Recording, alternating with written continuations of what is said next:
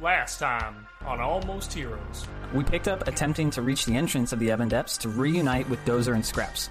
On our way, a powerful wail of agony rumbled through the tunnels, causing an earthquake that collapsed the tunnel to the entrance and seemingly trapping us inside the depths. Sensing a shimmer of magic in the air, Rangrim cast Detect Magic, discovering that the entire room was cloaked in illusion magic. Now able to see past the facade, we discovered that the entire compound was actually a temple to Torog. And painted across the walls in blood were the same red hand symbols that had appeared in Tintown. Deciding the path across the water was too dangerous, we traveled back down the tunnel where we had met Doc and continued further discovering Doc's laboratory workshop. The laboratory had been built for a combination of artificing and necromancy and seemed to have been used to create some sort of monstrous armored golem, as well as an attempt at some sort of brain containment device. After successfully taking a long rest, we continued down the tunnel, discovering a wall and a door covered in spikes. Udak revealed that this door led to the private quarters of the last remaining brother, Alton One Eye.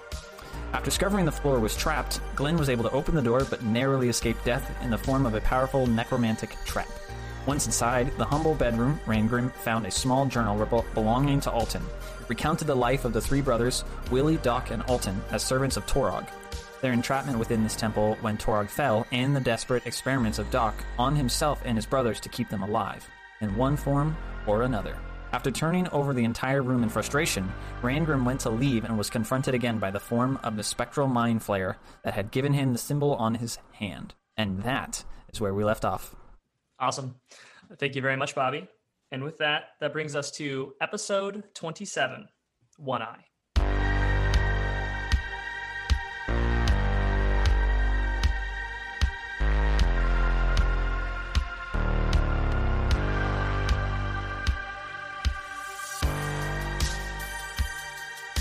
So, we pick up with the Almost Heroes leaving Alton's chambers and Rangrim coming face to face with the Spectral Mind Flayer.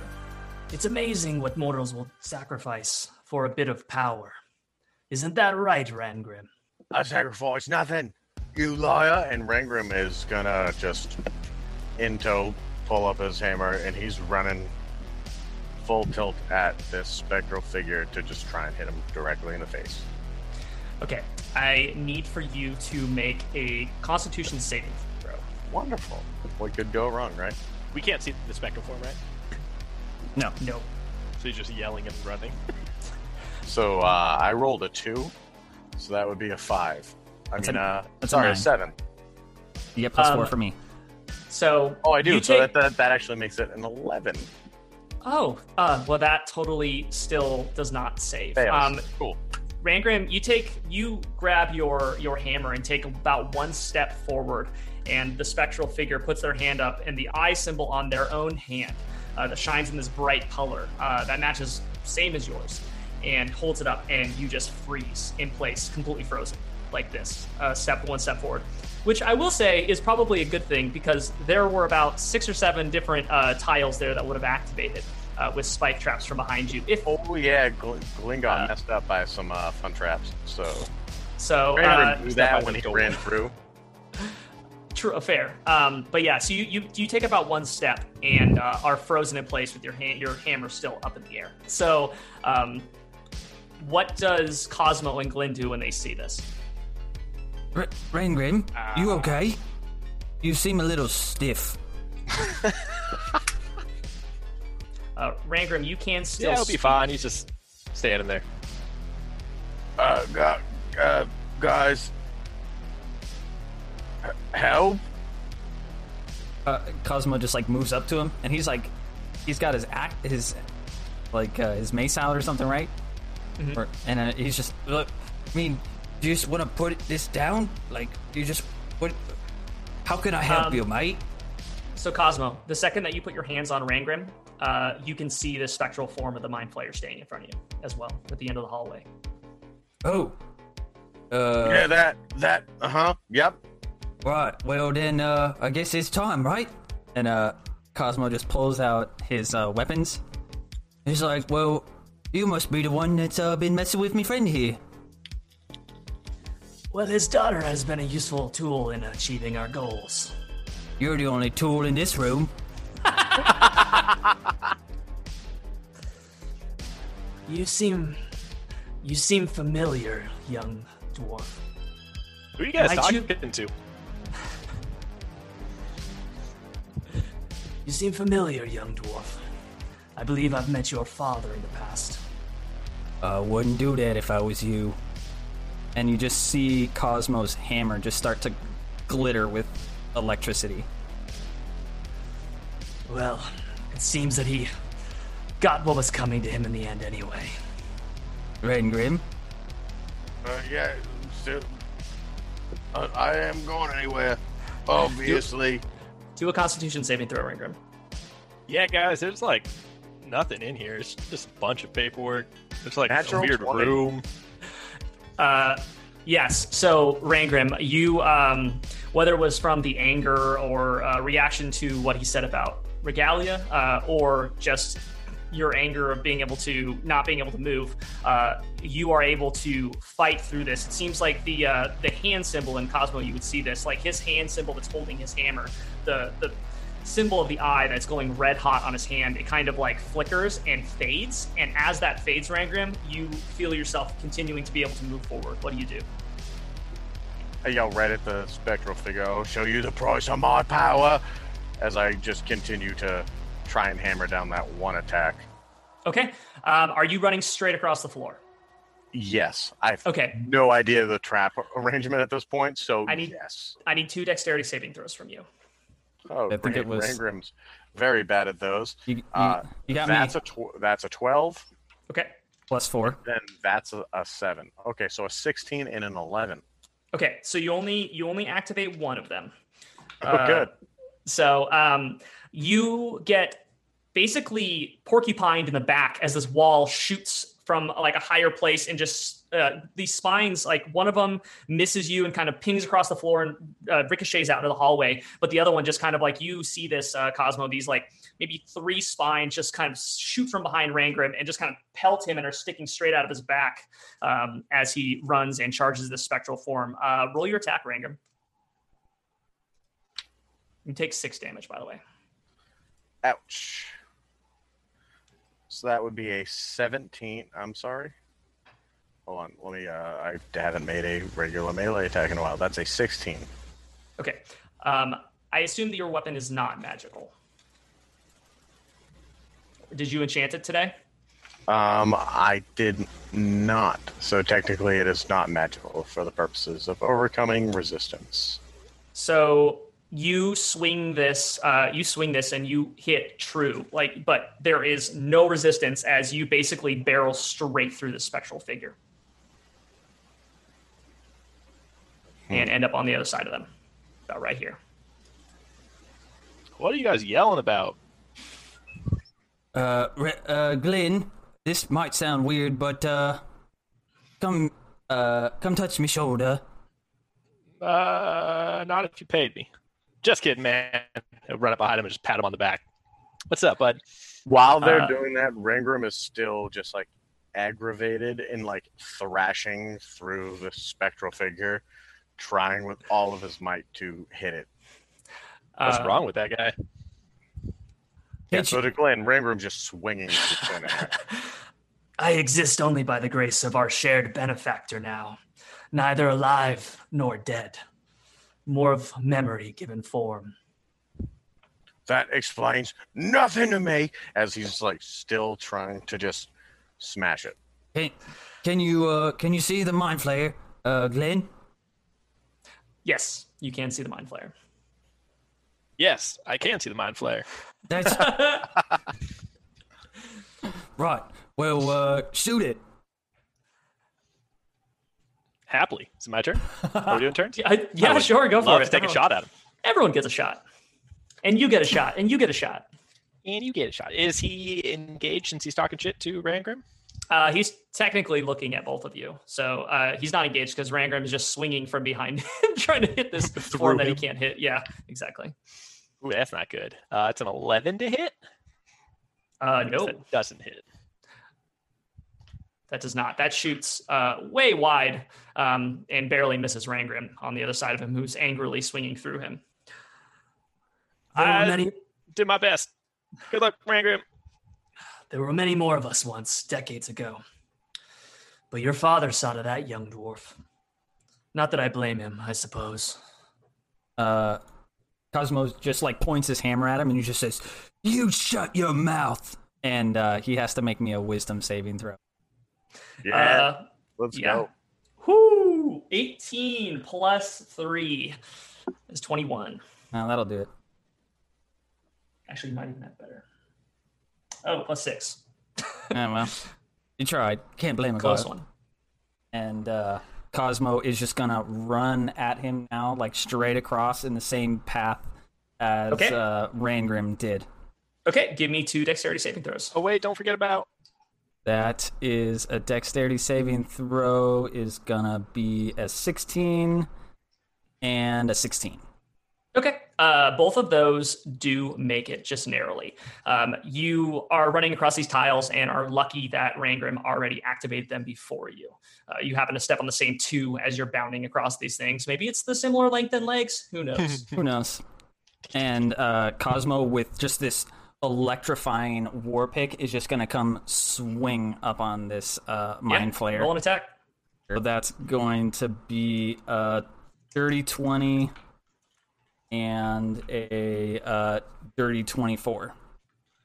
Uh, believe it or not, both those are going to hit. Is he undead or fiend? Uh, no. Okay, all right. He takes 36 points of damage.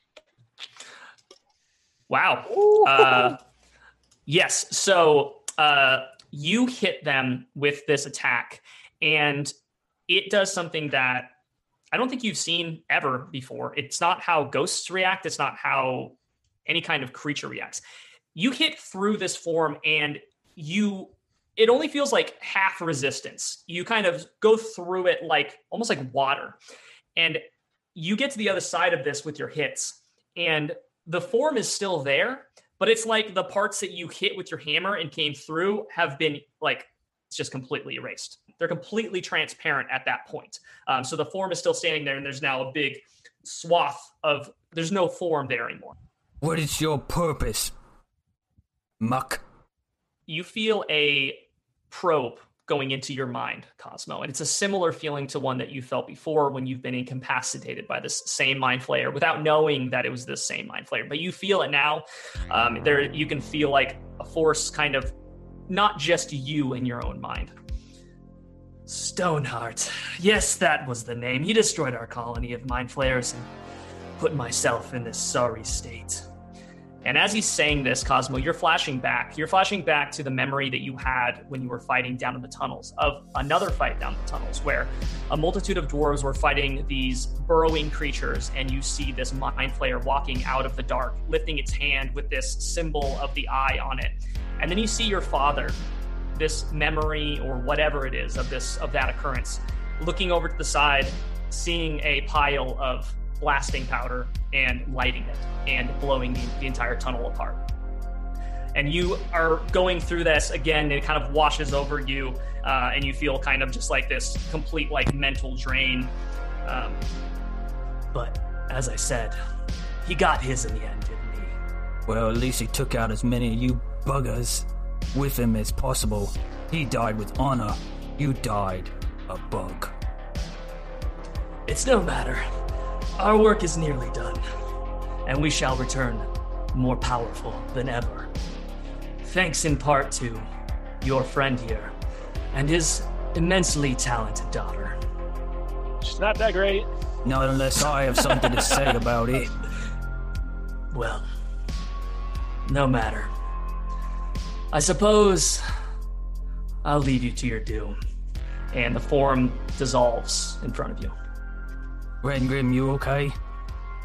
Rangrim is just smashing the ground where that form like stood, just like feverishly cursing under his breath in common, undercommon, abyssal, and deep speech. It, literally every language that he can speak, he's just shouting swear words as he's just smashing the ground where that form stood.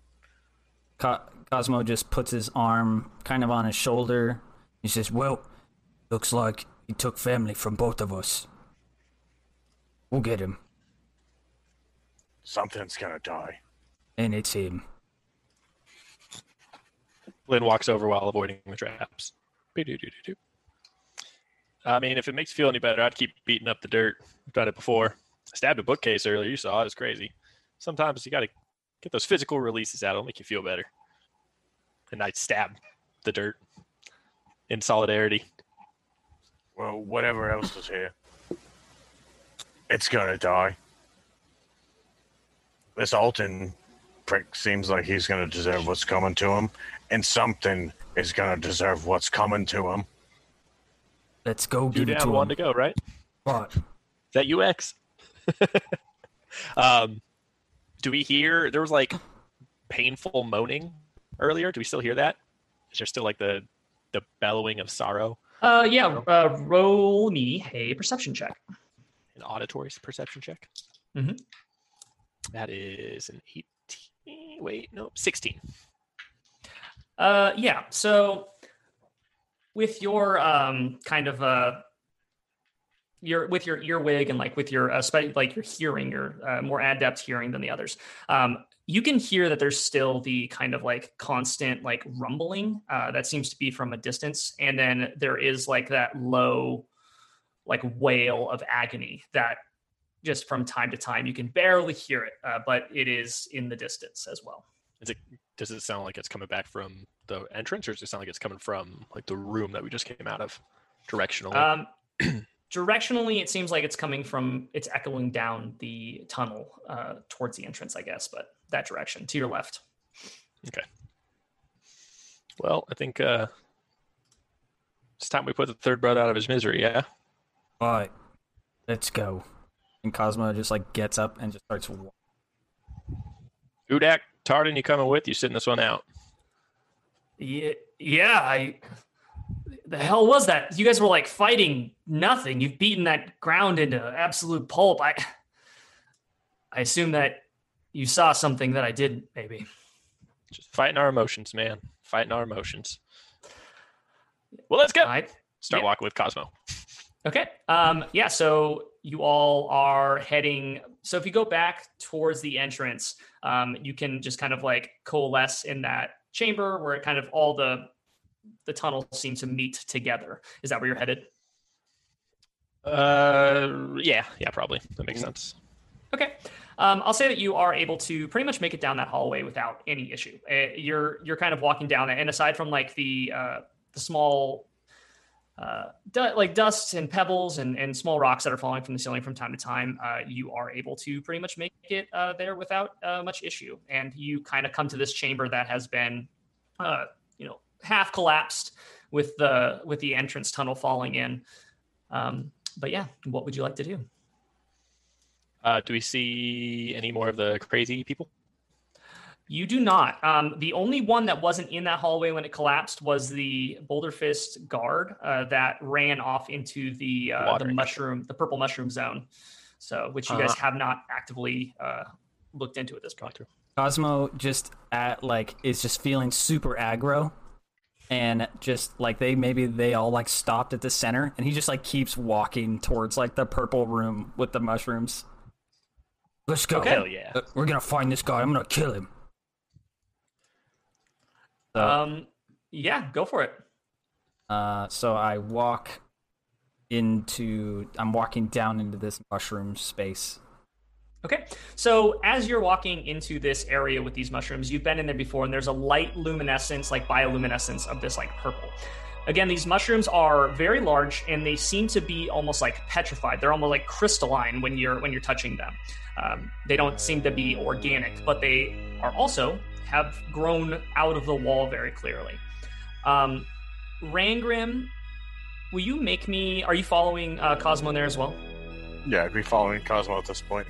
Okay, uh, your passive perception, as you're walking through this room, you're starting to notice something that you didn't notice before, uh, which is that there seem to be veins of this black opalescent metal ore that is in the walls, and the mushrooms growing seem to be growing along these these veins that are very similar to that metal that you found in uh, in Doc's chambers. So these like weird crystalline mushrooms seem to be growing from these veins. They seem to follow the natural uh, vein of the ore that's in the wall. Sick. Glenn and Udak you're gonna watch the the entranceway to this purple chamber in case any crazies start running that way. Sounds sounds good. Uh, how far are you uh, venturing into this chamber, Cosmo? Um, I mean, he's just like walking through. Um, he's pissed.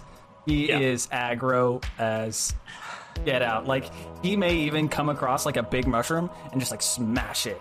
Like Okay. Yeah, yeah. So I think that you do that to like a mushroom or two, and they just shatter. Like you, you hit them, and they like they break like a like glass almost, like a big chunk of glass. And it's like maybe your legs get cut up a little bit, or like kind of hits your arms or whatever. But uh, nothing really, nothing really happens. They just kind of fall on the ground, and then they just continue to be like bioluminescing uh, in pieces on the ground. And so as you're walking through, it kind of drops down a couple times. There's a couple different tiers.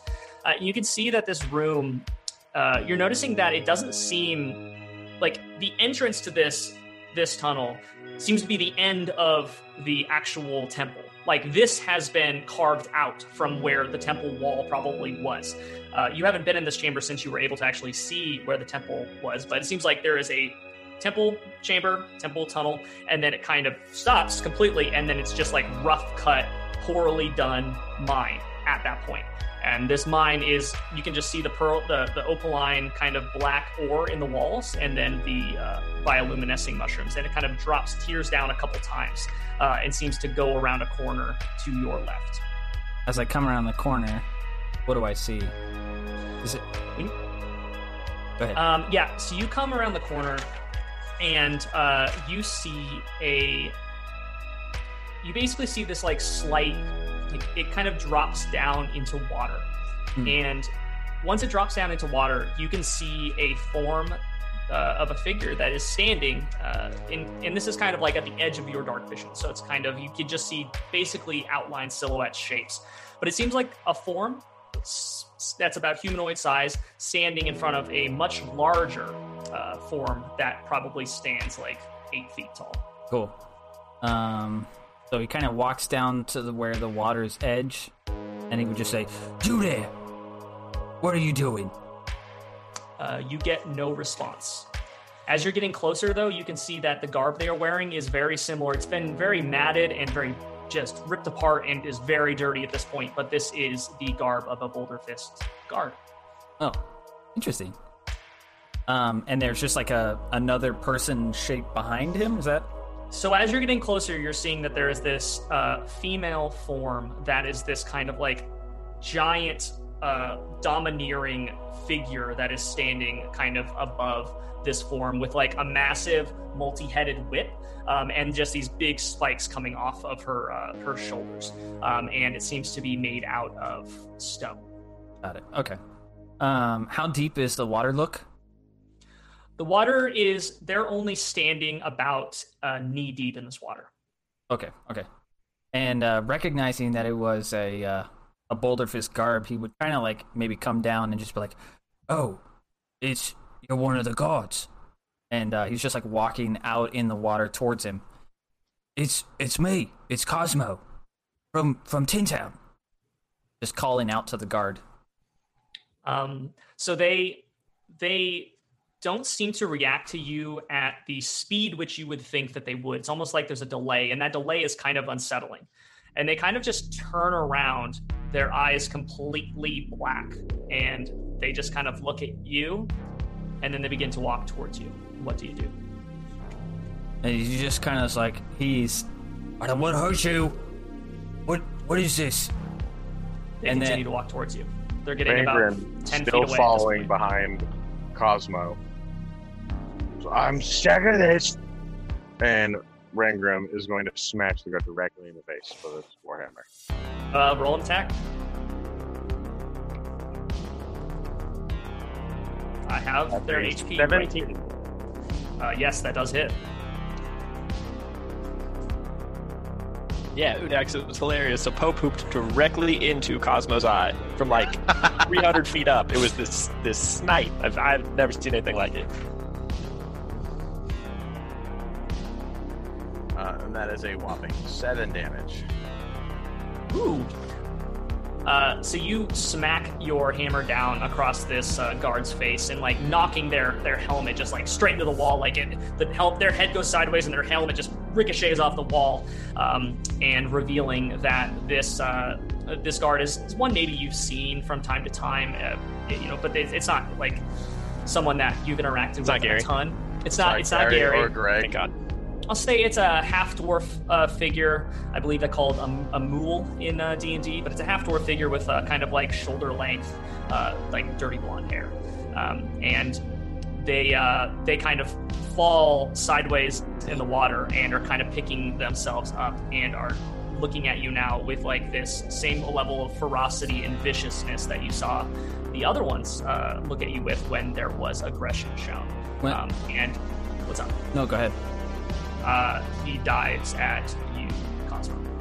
Um, okay, that's fine. I'm I- sorry, actually, it would be Rangrim because Rangrim was the one that showed it. when when uh, he tries to dive at Rangrim, um, Cosmo just tries to put him in like a, a strength hold. Just tries to grab him. Let's do a grapple check. Grapple check. And go. Ooh. Uh, Show this uh, crispy nat one to the camera. oh, sick. Okay, cool. I was like, it's either a nat 1 or a nat 20 coming up. No, it was definitely nat Steve. Yeah, okay, good. So, because I rolled a 24. I'll allow it. Um, yeah, so you you're able to grab this uh, grab this thing by the throat as it dives past you to to hit Rangrim, uh, and you are now holding it in a pretty solid hold. Um, uh, I'm gonna just try and like dig deep, and I'm just trying to like put it unconscious, like just trying to Uh. s- suffocate it, not kill it, but yeah. Uh, roll a uh, just roll me a straight up and down d20. Okay. Nat twenty. Holy shit. Uh yeah, you You killed him by mistake. No, I will say that because it's a nat 20, you get to make that decision and you don't want to kill them, so you're not going to. You hold you you you're able to press this thing and it, it's struggling, it's freaking out, but it also was pretty weak because of Rangrim's hit. It, it, was almost it was almost in the ground. So uh, you you're able to hold this thing and uh, it, feel it struggling for a bit, but you're able to put on the right pressure points to know that you have put them to sleep and not kill them. Uh, and they fall kind of un- like just unconscious, uh, slumped kind of waist deep now in the water with their head against the wall. Um, not in danger of falling underneath the water, but just, you know, unconscious in the water at this point. Right. Put him to sleep. Put him down in the water and he drowns. I don't want to kill him. Drowns. just let him drown. I didn't. That'd be a Glenn, that'd be a Glenn thing to do. Just kind of kick him over as you're leaving and let him drown. didn't say I didn't want him to die. Yeah. I no, just guys, said he's I don't totally wanna kill safe. Yeah. exactly. Right. Well, that's out of the way. What's with this statue thing? uh, roll me religion checks, both of you. Religion checks. Well, I already wasted my nat twenty. So let's. Uh, and Rangrim, you get advantage on this. Damn it. Oh, not too dirty. Religion. It's a fifteen. Fifteen. Same. Um, okay, so I'll say. So I'll say that both of you uh, recognize this, but for different reasons. Uh, Cosmo, you recognize this figure from just your studies. Uh, you're just like studies into religion and the history of, you know, the past deities that have ruled in uh, Sakal and in uh, this realm. Uh, whereas Rangrim, you recognize this because it was well known within the Duergar. This is Loviatar, the Maiden of Pain and it was a favorite of the Dark Elves as well as the Duergar. Well, saying something to this bitch here is very good. Well, I mean, do we want to just leave it? Do we? I mean, clearly this isn't Alton. We could just turn around and stomp our way down the other hallway and find it. What's the significance?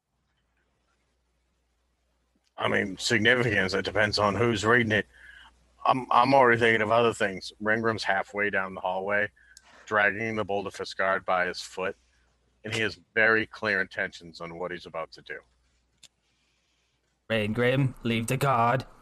Well, he's fine. I'm doing something. I got a Don't- thing. Don't kill him. I'm not gonna kill him. I promise. I won't kill him. So as Rangrim's dragging the body out, he just overhears Glenn talking to Udax like, yeah, he's like really into those donkeys. I don't actually know what's going on there, but they're really sweet. They kind of grow on you. It's kind of like that that like too ugly that you can't find it adorable. You'll you'll you'll you'll grow to like them. I, I would say that I Just don't don't touch pet them, but it will actually kill you. no. Don't touch them. Oh, you- you really shouldn't touch them. yeah, I, I'm I'm really afraid that if I touch them, I might give them a, a, a too clean of a haircut. I think. I've actually tried to kill his daughter, and he was more upset about those donkeys. So I would I would stay away from it. It's Maybe he can make you like some metal hands, and you can. He roast him or actually something. doesn't. He actually doesn't look very happy right now. Is there? Do you need to go talk to your friend? Uh, I'm gonna go ahead and watch this one play out, and just kind of like takes a step back to let Rangrim drag the body past him. Rangrim continues to drag the body past him and walks directly over to the body of water and be like, I said I wasn't going to kill him and I'm going to throw his body in again and just watch what happens. um. Yeah. So Wow. Just Wait. like as before, uh, Rangrim, you walk up to this, you, you drag this unconscious guard up to the edge of the water, and you give them a good solid toss, get them in there probably a good five, six feet easy, um, and they splash into the water and kind of float there for a very short period of time before you see this mound of water that's rising up, this wave running backwards up the water that uh, seems to go underneath them, and then uh, and just you see this body get torn down underneath the water enough to, you know, basically bend them into a pretty sharp U shape in the wrong direction. And uh, then you just see splashing, uh, and then you just see ripples, and then you don't see anything. Um, you do see a shape beneath the water that you would probably take to be the form of the body. And you see it get pulled pretty rapidly down to your right hand side through the water on the low in the water and it seems like it gets a little bit deeper as it goes that direction Well, Uh, after seeing this, Glenn walks up behind Ranger, like right to Rangrim's shoulder, and just kind of whispers to you, like that. That wasn't natural. You good, bud? I thought that was happening. Honestly, I just kind of wanted to chuck a body in this river, but I thought this was going to happen again. Um, we've exhausted all our other options. We got to get across this water, but it, uh, clearly it's trying to kill everything, well, seeing as and we I- can we can't throw anyone else in it. And he turns and looks at Tarden for a minute. hey hey why is he looking at me like that And then Uh, he just Tarden- turns and looks back to Glenn and shrugs. well, Tarn, Rangrim, I'd, uh, seeing maybe as stand. I uh, told you not to kill the god, I think you should be next. I didn't kill the god. Clearly, the water killed the god. I kept my word. On a technicality, he's right. Fine. Well, we just need to cross the water. Is that it? I think so. You can go first. Your mom told me you were real good at swimming. Right. Well then, uh, then let's go. And uh, the water, how deep does it look? so it's about uh, kind of breast high for you and it's about waist deep for glenn Right. As Cosmo like starts to walk towards it, just puts a hand on his shoulder. And the old man had to be able to, or the old dragonborn had to be able to walk back and forth somehow. I found this on his body. Why don't we just try this first? And I take out the pouch of dust that he had on his body, and I just take a, a sprinkle of it and I throw it into the water. so i think you probably have it, the spell in front of you what does that do glenn You can use an action to sprinkle a pinch of it over water. The dust turns a cube of water 15 feet on a side into one marble sized pellet, which floats or rests near where the dust was sprinkled. The pellet's weight is negligible. so Someone it's can use the 15 action feet to, yeah, 15 foot cube. Cool. It's pretty fucking big. you throw this you throw this dust in there. Uh, i like the idea that you didn't know what it was going to do. And uh, you throw this you throw this dust in the water and it just like the water in the area just kind of all seems to get absorbed into this like little in, in like significant point just kind of like and pulls in. And the water on the other side because this is a river flowing to your right. And so all the water on that side it seems to like immediately kind of like it gets a little bit lower and uh, the water's all gone for a second in your area and you can just see like a pretty stony bottom onto this uh, this waterway that's you know like i said only about uh, three to four feet deep. Uh, and then the water from the tunnel you know the source of the water flows past again. Um, i assume pushing that capsule down Yeah. Down the So- waterway. So two things: do we see anything, or is it just like the ground all of a sudden? It was just the ground. Um, Huh. I will. s- I will say, when you do that though, uh, roll me a perception check. Uh, not well. Eleven. Okay. Um, you notice that there seems to be a slight mound of water, a, a wave that it seems to be running in the wrong direction. That seems to be kind of headed back up towards your direction. Okay. Um, and as like I see the pellet just start to get washed away, as like the water fills back, I'm going to cast Mage Hand and grab that pellet Okay. and I'm gonna just bring it back to me because it's 30 Okay. feet. I imagine I'd be able to catch it in time. Yeah, I think Maybe that's like when I see the wave. Like I'm like tracking it with the Mage Hand. I grab it and I kind of see the Yeah. wave in the distance goes. Yeah, Uh, and so it's it's probably about 30 feet at this point, but it's running kind of there's just a wave running the wrong direction towards you. Well, boys, I think we have an option to cross. Uh, I think we're gonna have to sprint if we're gonna try to make it across without whatever the hell that thing was. And with the mage hand, I'm like pointing finger guns at the the, the wave that like is now kind of like mellowing out with the river. So I don't actually see a form in there. So this might be some some magic that I haven't quite read up on yet. We might want to make these moves quickly. Right. Well, Ready to use uh, those little dwarf legs oh my of yours? I'm a natural born sprinter. Very lethal over a short distance. Very Uh, lethal. Glenn, you're standing on the edge of this water, and uh, this uh, you see this this wave kind of that was heading towards you, and then it kind of goes below the surface. And then Rangrim, you see a big chunk of the water lift up out and grab Glenn and pull him into the water. Uh, Glenn, I rolled a natural 20 to attack you. Uh, that's going to be 13 bludgeoning damage um, as you are pulled into the 13 water. doubled. Okay, no, so that's that's only 18 damage. Um, as you are pulled into the water um, and are now currently being grappled and suffocated. You, you see Glenn, who is basically being held in the water, and this mound, this globe of water, is uh, directly, like, kind of just holding them, uh, holding Glenn in the water. And you see this snake-like watery head coming off of him. Think of like a when they make the cranes out of the towels, they have like the kind of top part coming off. Uh, Glenn, you are encapsulated within this uh, this weird water that just seems to be uh, holding you in this globe with this head coming off of it. So it's basically just this like globe of water with this like snake head coming off of it. Um, and yes, what does everyone do?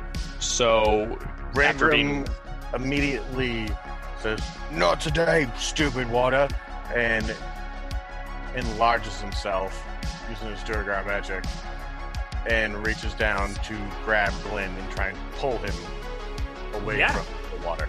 Give me a strength uh, strength check with advantage, Rangrim. Yes, so I, I actually I do have advantage on strength saves. Checks. Thank God for that. That is a 17. Uh, yeah, so you grab you grab Glenn with your enhanced size and just uh, are able to rip Glenn out of this water. And the water, like it, it doesn't feel like normal water. There's like a lot of resistance there. It's almost like the, uh, the just like the surface tension. After you're able to pierce through it and pull him out, um, Glenn, you're like probably pulled kind of backwards like this as you're being pulled out by Rangrim. Your face is kind of like "Ah," pulled through this water pressure, uh, and now you are absolutely soaking wet. But uh, Rangrim has you. Uh, in his arms. And uh, So this- as as I'm being pulled out, I would have cast another pinch or another like handful of that dust of dryness into the element. okay, so you throw this dust onto this uh, this thing of water, and just as before, the water just like literally goes whoop, and is pulled into the single point, and you can't see emotion from a uh, a water elemental, but if it could show it, it would have because within a second, basically, it ceases to be as you pull all the water into this point. Uh, because as it says on here, water bound. Water weird dies if it leaves the water to which it is bound or if the water is destroyed. This thing is gone. Um, and with that, uh, the water like completely disappears from the area again, and like you have lowered the water level further down. Uh, and then the water just kind of starts picking back up, and the water level starts raising again. I uh, Um, but pat uh, Rangrim on the shoulder. You can let me down now, Uh, and I mage hand Rangrim's still up- just like holding him like this. Like abnormally large for Rangrim. Like he's like the same height as Glenn. He's like Why didn't you do that for, no, no, on the first time? Uh, I, I was thinking the same quick. thing. and I grab the dust, the second bead of dust or second bead of water, and I just trudge along across. I don't even like make another 15 foot cube for him. I just keep walking because I'm already wet. I just cross Um, the way. Make me a uh, a perception check, all of you. I perceive. 20 Uh, dirty 20. Oh, better than me. uh, Rangrim uh, and and Glenn, um, you hear just that cry of agony again, that wail and that rumbling, and it is getting stronger and louder, and it's coming from down the waterway to your right. Are you guys coming? And you see just like rocks and dust falling down, splashing into the water as you're kind of heading, like as you're looking down this this pathway. Um, but it was yeah, it's coming from the uh, from where the water, like the water, was naturally flowing. Like over here? Yes. Well, maybe we go uh, check some of this out. And Rangrim is still enlarged, so like the same height as Glenn for at least the next minute. And he's just kind of like bumping shoulders with him. What do you think? And like nudging him. I think we need to make it across and keep going. No, do you want to go down the waterway? I mean, I, I don't think you guys are necessarily gonna be able to trudge along very well.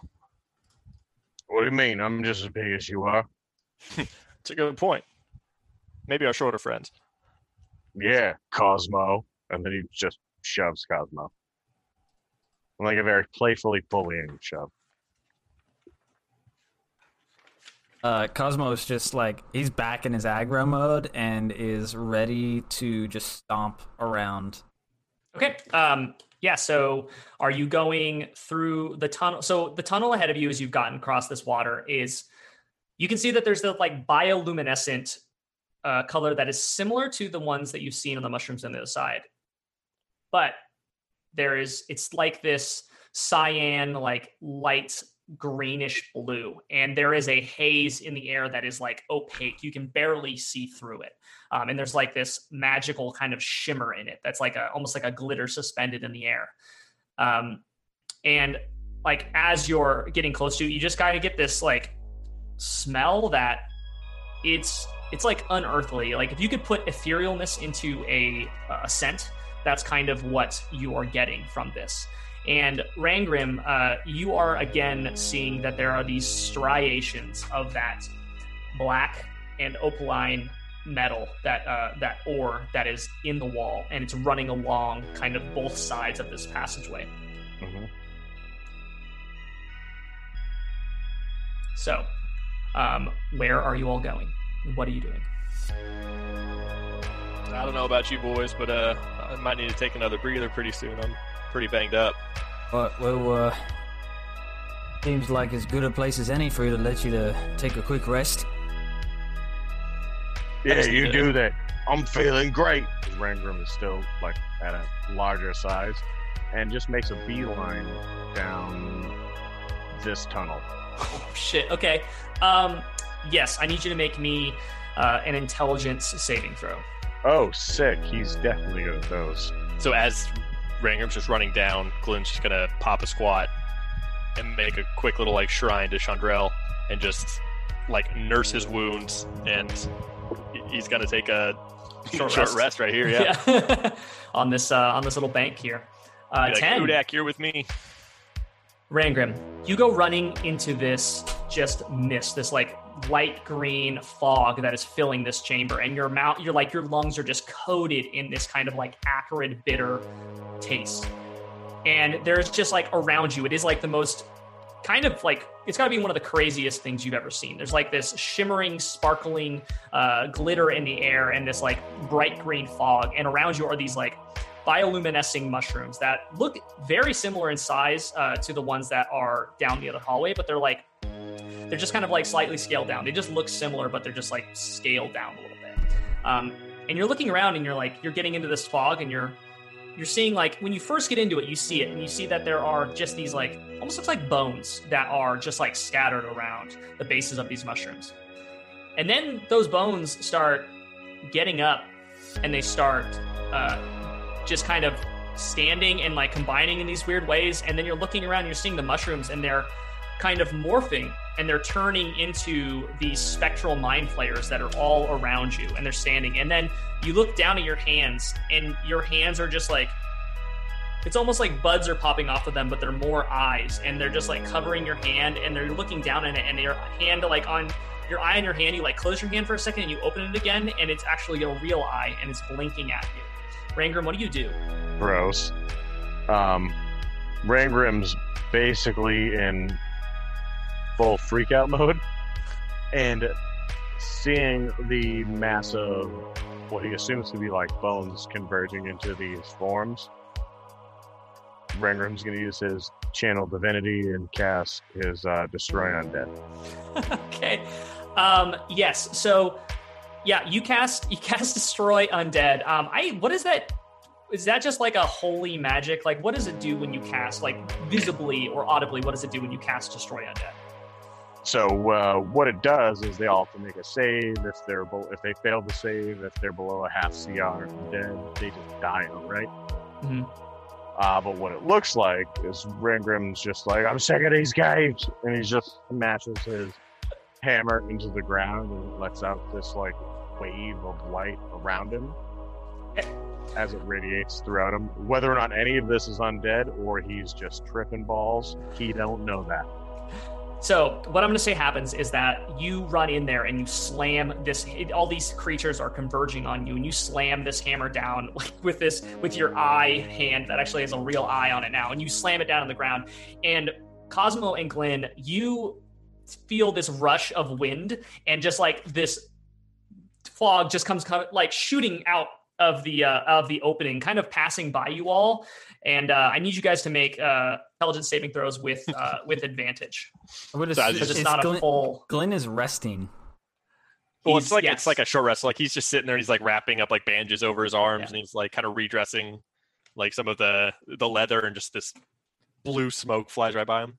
Yeah. Okay, I was like, I don't, I don't know if he's sleeping or what, but He's literally just just sitting there. Short rest is just like a thirty minute break.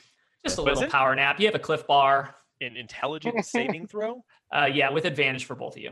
uh, Actually good at these. Uh, I got a 19, but I have a plus six apparently for saving throws on intelligence. So, Well, it is what you cast with, so it makes sense. oh yeah, I was like, "Where's that from?" that makes sense. That tracks. Cosmo, what'd you get?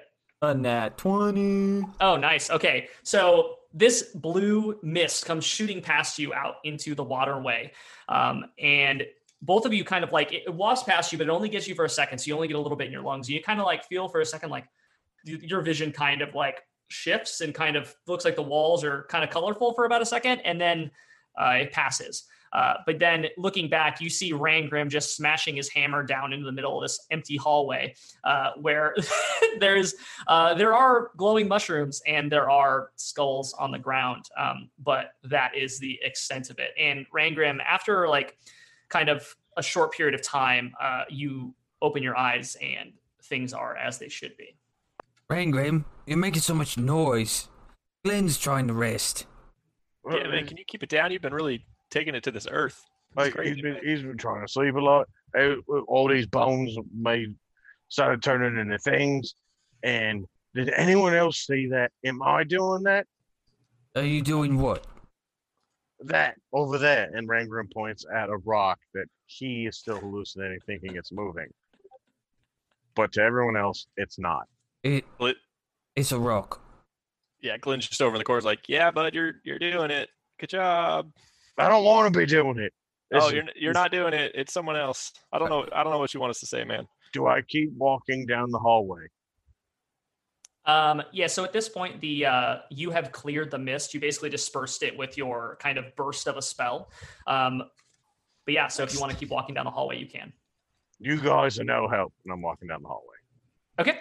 Uh, so you make it further down the hallway, and as you start getting a little bit further in, you start seeing this huge form uh, ahead of you, and it's draconic in kind of shape, and it's just this like large form that seems to be kind of crouched at the end of the hallway, probably at least a 20 feet, 20 to 30 feet long, pitch black in color.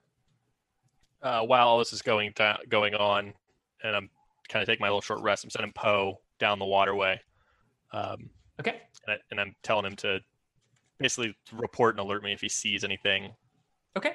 Cool. that isn't Uh, water down the waterway. just roll me a perception check for Poe. Sure. GB 13 and it's what plus three, so 16 for Poe. Rangrim, uh, we'll we'll go with you first here. Um, this this form that is kind of crouched at the end of the hallway, it doesn't seem to be moving, uh, but it is a very large and very intimidating looking shape. Well, um, yep. hmm And Rangrim's gonna just like slowly tiptoe his way back to the party. He got scared. Um, And more or less, once he gets to this bank, um, guys, I don't know if I'm still seeing stuff. Uh, but, but whatever it is, they it looks look- it doesn't look good for us. It's a big like draconic thing, real menacing looking. Could be a statue. Could be something we have to kill. Great. I don't really know. I still feel a little weird. I'm up for killing things. And like you just see Cosmo's hammer just like spark. But you didn't like when I killed the other guy with the water. That was one of me friends. Rangrim. You didn't know his name. What was his name? It was Ted. All right. It wasn't Ted. I took his name tag and he holds up a name tag and it says Jerome. that that's actually wow. That's that's crazy. That's exactly what I have in my notes written right here.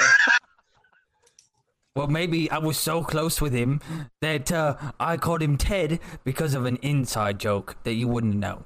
Regardless, maybe, maybe he this is a bore name- the maybe mark this is the name of the tag from the Dust Dogs. Oh, We don't know. Glenn, while they're while they're talking about all this this stuff, um, you get kind of word back from Poe that uh, further down the waterway there is what seems to be a ledge, and they can see that there looks to be some sort of opening uh, up on top of the ledge in the waterway, and there doesn't seem to be really anything moving. When he like reports that back, um, since I'm already seated, I don't have to worry about standing. I'm gonna like blink into his eyes and basically just try to like absorb what he sees. So could you give it a little more, a little more detail? Yeah, so Like like Um, a step? Yeah, so it seems like the waterway runs well, runs further down this passage, and then kind of goes underneath this rock ledge. That's uh, and just kind of goes down into a subterranean waterway at that point.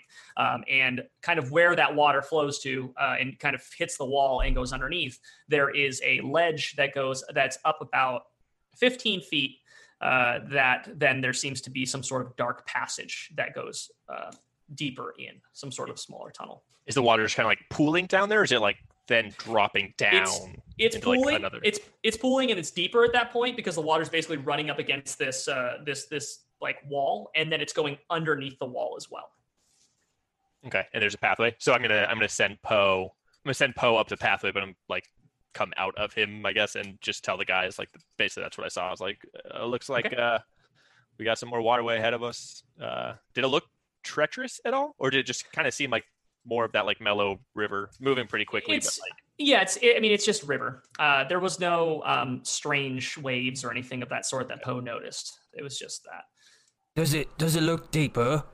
Can you tell?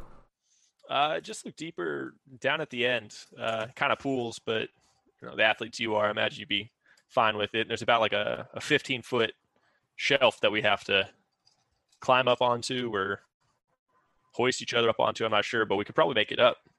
But what was this Rangrim? This big old rock monster down the way? Is that something we need to worry about, or is that is it was it moving towards us, or were you going to it? No, it was just there, looking ominous, and I, I wasn't really sure if I'm. it was there. Or, well, I saw a lot of weird things in this hallway, and I'm just trying to make sure that I'm not jumping the gun as I- as I normally do. And you said the whole thing about deep water, and I can't swim. Right. Oh, and Um, I'm I'm wearing this uh, plate mail. Makes me a little bit um heavy maybe river's not the way. Maybe we got to go meet Rangrim's big rock friend. Um, I'll say that the the depth of the water um, where you guys crossed, like being kind of like waist, like kind of breast deep for the for the dwarves. Um, it it Poe was able to, though they can't like determine the absolute depth, they could see that the ground didn't get much further away um, until the very end. They could still see the bottom as they were flying over the water. I mean, we might be able to wade through it. Probably use some more dust to uh suck up some of that water, make it easier for us to pass through. What- But we also have this other route that we can see what's going down here. Well, I certainly don't want to, uh. And he just, like, gulps, like, risk me, uh. Safety if the uh, big bad I have to kill is at the end of this hallway here. Well, I mean, one's a dry hallway, one's a wet hallway, but either way, we're going to be running into a big bad at the end of a hallway. So, But which which one do you want to gamble with first, wet or dry? the dry one. I could send Poe down the driveway too, and I blink and Poe's back, and I just cast him back down the dry one. Yeah. So are you blinking into Poe's eyes? Yes, down Okay. this hallway this time. Okay. We- so because we could go that way, or we could go down this wet ass passage. Poe goes zooming down this hallway. Um, this you can tell that the um, the mushrooms do seem to be kind of like building up that haze again around themselves. It hasn't filled the entire hallway, but like within maybe like a foot area around the bigger mushrooms, there it seems to be kind of like foggy again, um, and kind of down towards the feet level. Poe gets the end of this hallway, and there's a monstrous statue made out of this just black uh it's like a combination of stone and this like black opaline metal though you don't you may not recognize uh, actually roll me a history check glenn Well, I rolled a twelve plus three, yeah, fifteen. okay from context clues of where you are and just kind of what this place is uh, you would take this to be torog the crawling king this depiction is lovingly crafted with the same level of like skill that the other ones are but this one is done with a lot more fervor and its scale is massive Interesting. uh, this this this kind of like draconic figure that is just like on all fours and extremely just even intimidating in sculpture form in this as this statue and kneeling in front of this statue is the shriveled form of a humanoid that is wearing these black robes emblazoned with the symbol of Torog. And they are bowed, head in prayer, hands together. But the top of their head is missing, and there is no brain inside the cavity. Uh, and as you look closer at it, as Poe looks closer at it, you understand that this figure is long since passed. Poe's going to land in the skull cavity and poke the eyes from the inside. He's going to Um, pick out any flesh. He's a raven. Going to pick out any flesh that's there, there is probably a little bit of uh, some dregs, and then Yeah, he's going to some jerky. fly up, land on Torog's head, and he's going to poop, as birds do on statues. And Glenn's going to like snap him back and just kind of be giggling, like, like as he comes back, he's like, uh, "Rangrim, it was just another statue. Uh, I think it's something we need to go check out though, because it looked to be very much a, an offering to our big tormentor friend, and we might need to uh, maybe see if we can unravel a little bit more about what Alton's been doing down here. So I think we need to go back down the dry path, see if we can investigate that body a little bit. I tried to send Poe. He just started eating his eyes. It was disgusting. Whose eyes? There's eyes. You'll see. You'll see. And What? I like I think my short rest is over by now, and I stand up and start leading the guys that way. Okay, With yeah. So rest to go. Um, yeah, so you all can head back down that passageway. Um, like I said, the mushrooms are starting to kind of like build up their fog again. Um, but it's you're able to find enough of a pathway in between and you know not kick your feet up too much to disturb it that you don't have to make any saves. Um, so you get down to the end of this passageway again, and um, now all of you see that same that figure that is leaned down in prayer with its head bowed towards Torog, um, with its basically top of its head uh, removed and uh, its brain also removed. Well, uh, let's not linger long. These mushrooms is building back up. We need to keep Rangrim's sanity when we leave. Smart. That's that's a hell of a hell of a call out there. Uh, I look to, I, I- I take a knee next to the this bowing or praying statue and start to like rifle through his pockets to see if I can find like any like prayer book or hymn book or like anything in its pockets that might like explain what he's praying to and why he no longer has a brain while he was praying. like Um, mad notes Yeah. of like dedication, you know. yeah, for sure. Um, so, uh, roll me an investigation check. Investigation. I'm also taking my. I'm rolling three hit dice for my short rest. Sweet. Oh god, terrible investigation. Uh, ten total. Okay. Um, wow, that's bad. Um, I'll say that because it's a, it's a corpse. Um, you in one of their like more baggier pockets, uh, you pull out, you do pull out a uh, small leather-bound book that is emblazoned with the symbol of Torog. Um, and when you go to open it, you can see that the owner of the book area um, is filled out, and it does say Alton. Oh damn. Uh, Glenn doesn't say oh damn. Glenn's very cool and collected about it. Um, Oh damn! well boy, well boys, uh, I think we found our friend Alton. Problem solved, right? And I just kind of hand the book over to Cosmo. Said, you always thumbing through those that, that book of yours. Think you can Uh, pull anything out of this one? Right, I hand and him the Cosmo, tome.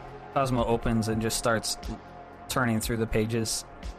So I, I, I think that you're reading, you're just kind of turning through these pages, and you're seeing that you know it's it's set up in a similar way to like religious texts. Um, of course, each one is different, uh, but this one is it's just teachings of the ways of Torog. And I, I don't know how much time you want to spend getting deep into that, but it just is telling the kind of the history of, you know, where it, it originated in the Underdark, the teachings of Torog himself being bound. And basically, Torog went down below into the Underdark to fight another god, demigod, and was injured in the process and cursed by that other demigod to never be able to heal and never be able to leave the Underdark. And so Torog basically started carving out his own section of the Underdark as his uh, lair and his uh, divine, uh, you know, area that he ruled over. Um, and that is where the Crawling King got his name. And so that's kind of like is the early teachings inside the book that you're able to quickly skim. Um, and you can see that Alton is written in the margins and all over the place, just like feverishly, like very into this, a very astute learner, um, taking notes all over this uh, this little book of his. Well, uh, guys, I can already tell uh, whatever is at the end of this tunnel. It seems that Alton and Torog will likely be working together in uh, more ways than I like to admit. I mean, Torog? Who said Torog? And Rangrim has the skull with the top part of it just behind a rock. Like, I love Torog. the head is just you've removed the head completely and just holding it up right now. And I'm like, look at me. I love Torog. He's really, he's a real, really great guy. Can we get on with this already? I hate these guys. They suck. Um, well, we're not learning anything about some sort of weird mind flayer that you did. Glenn, you didn't see him. Cosmo knows what I'm talking about. Tom, Glenn Som. we all uh, we Um, all see him now. We all seen him. I just uh, was the only then one we that got hit this him. guy. I'm Alton. I'm sad. My God's a jerk. Boo. You hear from down the hallway, probably a little bit louder than you probably would be uh, wanting to hear. Uh, you hear Tardan go, "Hey, you guys coming back over here? What's going on?" Tardan, I say this kindly. Shut the hell up. And you hear Udak. You just hear him hit. You hear Tardan yell out as uh, Udak probably hits him. All right. Well, Well, I guess he's, taking he- the. he's probably right. We need to get back. These these tunnel clouds seem like they're uh, stacking Starting to up fill quick. We need to let's stop fooling around and uh, let's make like a leaf and get out of here. Get the fuck out. All right. Um, Water route it is. Uh, as you all are heading down this passageway past these mushrooms, um, a another wail and rumble uh, tears through this, and it, it is it's not on the level of the first two where it's uh, you know it's apocalyptic, but it is definitely getting stronger, and it's it, this this place like you can see that these walls are just like the cracks in the ceiling and the heat, the level of heat that's in this place is getting worse, and in some of the cracks you're starting to see light coming through. This like orange light that is kind of like it's uh it seems to be getting a little bit hotter in here. Uh, Rangrim, leave on, leave your clothes on. Oh, oh, I already have my clothes on. As he's like tying this, the like Alton, what I'm assuming is Alton's head. Like he's like looping it through his belt, like via the eye sockets. Oh, it just it just seemed like it was uh, undoing your trousers. Oh no, I'm keep I'm keeping this. Uh, well, it seems like it'll be good fun whenever we find. It'll be this. good. It'll be good for your mo- your mother's uh, uh, uh, lizard grow that she has there. It's like we're gonna make for a good bowl, and I don't even know him, but I hate this guy, and I'm gonna eat something out of his head. Well, it's a good skull bowl. You just eat the soup and then you eat the skull. It's Um, Y'all are monsters. Uh, one thing you notice is that the uh, Delicacy. the the skull is it's it's very like it's it, it's there's no smell to it at all. It's like completely uh, almost mummified at this point. There aren't there aren't a lot of bugs down here, uh, so it has just kind of like dried, uh, and with the heat and everything like that, it's almost just like very much just shriveled into a husk uh, around the bone. So the skin's all still there, but it's just like completely uh, shrunken head aesthetic. hmm Uh, all right, boys. Well, good luck with the plate mail. And Glenn dives in, or just jumps in and starts like walking. I was gonna say if you dive, Glenn dives in and knocks his head out on the ground and then floats down the water. Uh, Glenn just starts like trudging along and moving his way down the waterway. Yeah. So um, as you're going down the water, one thing you're noticing is that you get a little bit further, and then uh, the ground seems to kind of like shel- go down a shelf, and so it is staying the same depth, but it's getting lower. And so like you're dropping down a little bit lower, but the water level is staying fairly consistent. So it's it's about waist deep for Glenn and about uh, breast high for the dwarves. right. Well, then uh, let's go. Cosmo just jumps in and he's trudging through. Yeah, Red, Red Rim's following. Like I imagine that I'm trying to swim, but I'm more or less just like stuck to the bottom of this creek bed. Yeah. Um, luckily, the uh, the ground seems to be almost stone. It's like s- kind of slippery, but it doesn't. It's not like uh, gravelly, so it's, you're able to get a fairly good uh, stance in the water. And because of your weight, you're you are very much stuck to the ground. Um, Udak also joins you all, kind of walking as soon as he sees you come back through this passageway, and kind of. Uh, so, I get, are we going? Is this the? Are we going this way? Is this? This seems like kind of our our last option. I never went down this way, but uh, I mean, with that shit that used to be in the water, uh, there wasn't really a purpose to do so. And back when I was in this mine, that that wasn't uh, that passageway across the way wasn't even opened. Well, uh, I don't expect much of this to be the same, especially when uh, it was all an illusion to begin with. Admit-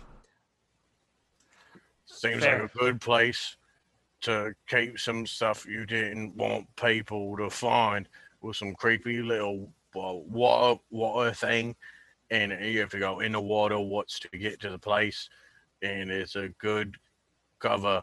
And Udak, can you swim with those? Uh, yeah, I don't know. I think I made a joke about the sword stroke not being the most proficient way to do it, but I mean, I can do my best. I, I I mean, right now it's fine. It's only to my waist. I'm got a little bit of a height advantage, luckily. uh, turn, Um, turn it sideways, just like a pedo. True, true. That's also, right. Tardan, don't move. Stay there. Right, Yeah, I was Target, gonna, good. Go first. right. Yeah, just stay there. We'll we'll we'll come back for you. So as you all are making your way down this uh, down this waterway, um, you come to a couple different shelves that seem like probably are a little bit of a trouble for Rangrim and Cosmo. You kind of like maybe slide down them from time to time, and uh, but as you get to the bottom of them, you you are able to stand back up. The water level seems to be staying relatively consistent. Um, can you all just give me uh, acrobatics check for Glenn and athletics for Cosmo and uh, Rangrim, and I'm gonna roll in for Udak too, just for moving in this this terrain. Ooh, Udak did good. Got a 12. I got an. I also got a 12. Nice. Um, so I'll say that you're slipping and sliding a little bit, but you're able to keep your feet. You're not. No one goes. Uh, no one goes ass over tea kettle into the water. Um, and so you're able to make your way a little bit further down and to where the water is all like kind of coalesced. And at this point, it is getting a little bit higher and a little bit scarier for the dwarves because it's kind of like just below neck level.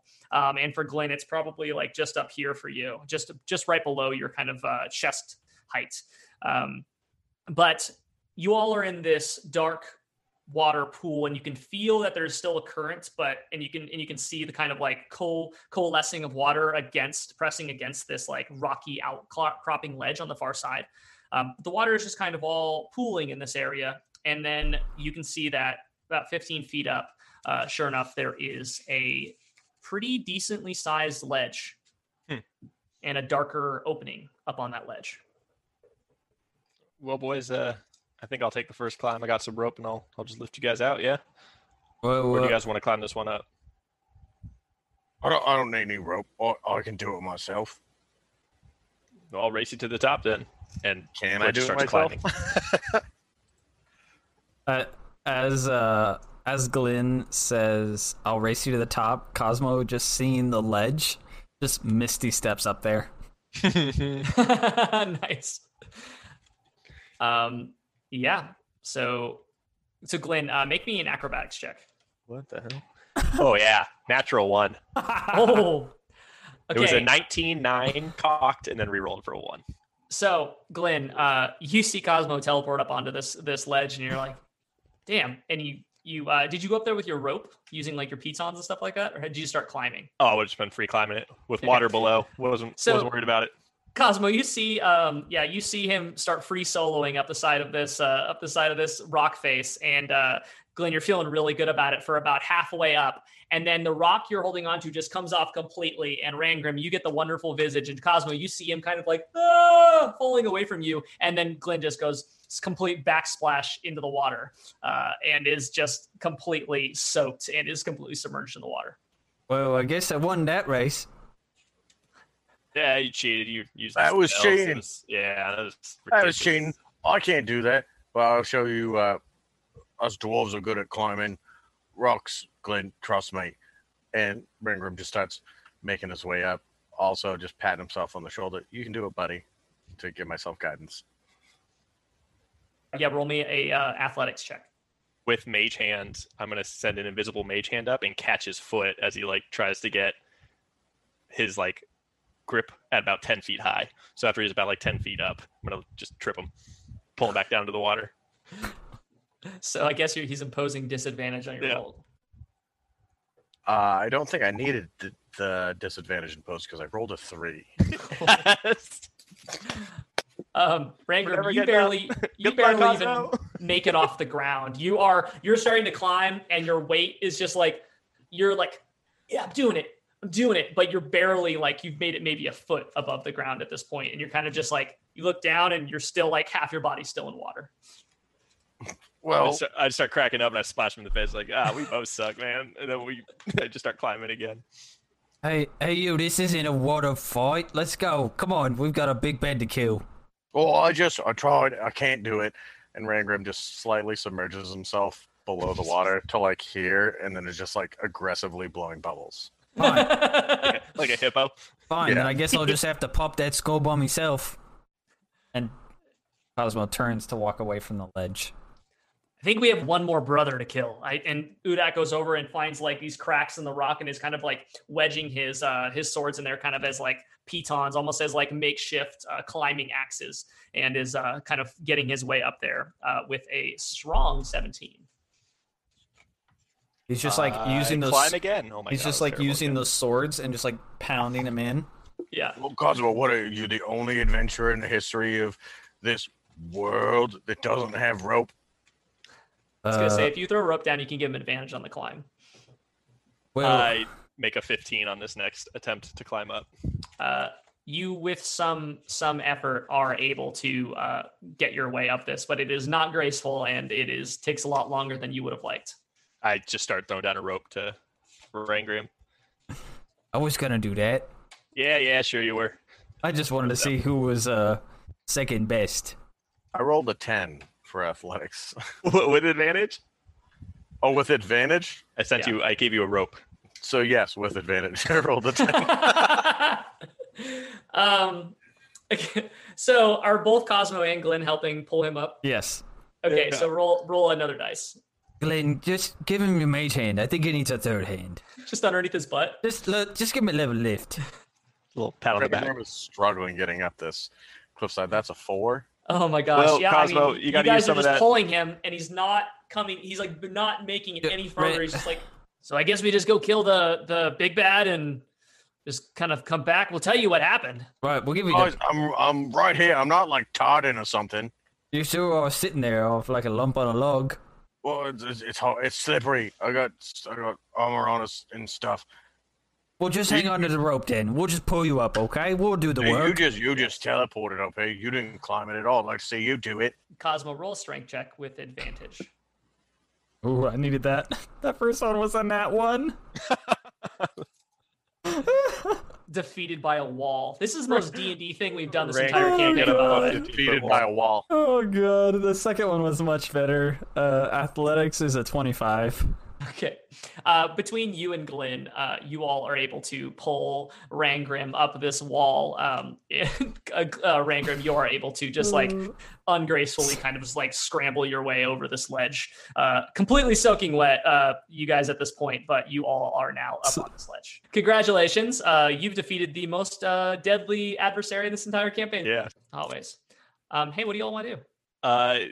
Just doing a quick scan of like this ledge. Does it look like this was like a collapsed like bridge at one point that like extended over the water, or like does it look like this is unnatural? This is like kind of a natural forming. as you're getting up on top of this, it does seem like this was something else. Uh, this is the area that you're up on top of right now is almost like a, it's like a walkway or a balcony setup. It's um, it, it looks like it was at one point in time uh, the similar like the black rock, the black stone that the actual temple was made out of. Um, and now you're looking down in the water and you're seeing that there are pieces and fallen apart. Uh, just eroded away pillars and whatnot that are down in this water and like chunks of stone. Um, and this thing is just like partially collapsed. The cave, however, opening that is here on top of this is not part of that. It seems like it has been freshly cut into as freshly as the uh, the mines on the other parts of this uh, this temple were added on. Um, this is not like the black stone that has like this is just like natural rough cut stone that seems to go deeper into the darkness. Got it. Well, guys, uh, I'm gonna guess we're gonna find Alton just down this corridor. You You ready? Feel like you guys Oh yeah. want to go first? Are you ready? Are, are, are we ready? Let's go. I'll go first, and Cosmo turns, and he is back on his rampage. Back on his bullshit. As as Cosmo's walking away, I'm gonna cast Mage Hand and slowly pull his tarp that he's like been using to cover his armor. Just pull it off of him real quick to like make him look all badass and shiny as he walks out. It's like they put the cape on James Brown. Basically Yeah. the opposite of that. Like just like let me get that for you. And just like pulls it off. Just, like, Glenn folds it up nicely and sets it on the side. Like Solid, solid. you uh, got it, bud. Hero montage coming. Amazing. Amazing. Um, so Cosmo, are you are you running down this passageway? That's more of like an epic walk. I walk a, uh, a million dollar strut is what you're Yeah. doing. He, he walking just in, walking in like Conor McGregor. He's got that millionaire strut going on. Rangrim's behind him, soaking like a dead rat, like coughing up seawater. Um, And Glenn does the same thing for Randrip when he walks past him. Both, okay. Oh, they we're both look really cool. going this And way. then Glenn's 15 feet behind him. Uh, Udak, uh, Udak kind of just looking at you guys as you go past and goes, okay. And then just follows back behind uh, Glenn, uh, bringing up the rear. Um, yeah, as as Udak starts to pass me, Glenn just slows him down. It's like, we're gonna let them start this one, and just like kind of holds him back a little bit. It's like, don't know what's gonna happen. Um, as you're going, as you're walking through this passageway, what you're seeing is this roughly cut, very narrow hallway um, that is just like barely thicker than uh, than you are to be able to get through. It's also mostly collapsed. As you're getting into it, it seems like the level of damage to the rest of the mine uh, after what had happened uh, with the the rumbling and the wailing. Um, it seems like if there was an epicenter for that sound, you are getting really close to it because the uh, damage is like as you were entering into this uh, was not as bad, and as you go, it is like more and more rubble, and like this thing is more and more collapsed. It seems like a bomb went off, and you are getting closer to where that bomb went off, um, and you hear this rumbling and this like deep like wailing as you all are walking into this chamber. As soon as you walk into this room, it's very different uh, than any other room you've been in. There are. It just seems like it's ramshackle, like way more ramshackle than Doc's laboratory or uh, any of the other rooms. This thing is like it is for function, and that is its only purpose. There are these kind of rough-hewn tables that are uh, that are all over the uh, the side closer to where you see this figure standing, and they're they're shining with this like bright green light, and you can see things moving around inside of them. Um, they're these big vats almost of of some sort of bright green liquid. Uh, they're pretty large. They're um, they're probably a good five feet in diameter, and you can see things moving around and splashing around inside of them. Um, I'll say they're probably coming all the way up from the floor, where they're on top of this like wooden structure. Uh, they're probably standing a good three, uh, like let's say five feet by five feet. That's a good, nice number. Uh, these Big. big giant, uh, big giant bats, and you all walk into this room, and you see this figure. That Glenn does not walk into this room. As Glenn sees that there is a room, he then hides up against the dark hallway that he was walking down. and this room is all 100%. illuminated by this like green light, casting this eerie like pallor over everything in it. Okay, as soon as there was green light being cast, Glenn was hiding. I got a nat 20 for my stealth check, so it's a 31. There is this figure. It's eight feet tall. It's, leaning against this far table, hands bent, facing away from you. It is solid black opaline steel, and it is covered in these like riveted spikes. And leaning against the table to the side of them is a giant halberd that is also this made of this black opaline material. As soon as you enter the room, this figure turns to you. They're wearing a black full helm, and you can see this like green light shining out from the from the face of the full helm. This like these two uh, kind of like cuts into it that go up, and there's just these like it is fully spiked all the way around like a almost like a mace. I've been waiting for you. Uh, but you must be the ones who sent my brothers to rest. Well, I've been uh been looking to uh make it three of a kind. I see. I see. So, He picks up his halberd from the side table. so what is your purpose here? Why do you defile the temple of our god and spit in the face of the Crawling King? Well, initially it was because you was uh taking my kind, as you like to say, captive slaves against their will. And I've come to set them free and bring vengeance for their lives. While Cosmo's being like really like heroic, Rangrim's standing behind him, holding Alton's skull, and is just mimicking anything Alton says by shaking the skull behind Cosmo. um, you see uh, Alton just kind of grab his head and just starts letting out this, and just this wail rips through the, the chamber. I need you all to make uh, con saving throws. As he lets out this scream. Oh, oh no. How's a 21 do ya? Well, Udak did shitty. How does a 7 do? Uh, seven does not do. How does. It does does not do. how does a twenty-eight? Ooh, 28?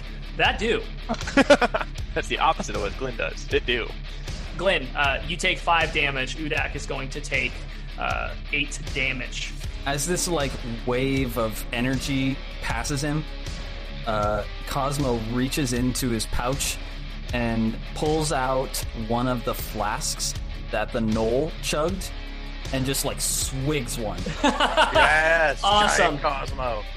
Cosmo, you swell to two times your size. You you in, in every dimension uh, doubles in size, and you are twice your weight, I believe. Um, you also get a plus. You have advantage on uh, strength saves, and you have a plus four to your damage. Okay. Pl- just like plus four to damage. No, sorry, plus uh, it's a D4, I believe. Okay, so pl- D4 extra to my hits. Okay. Yes. Um, and Rangrim, what was your save? Oh, I rolled a, I had a 21. Oh, yeah, you save. You're you're totally fine.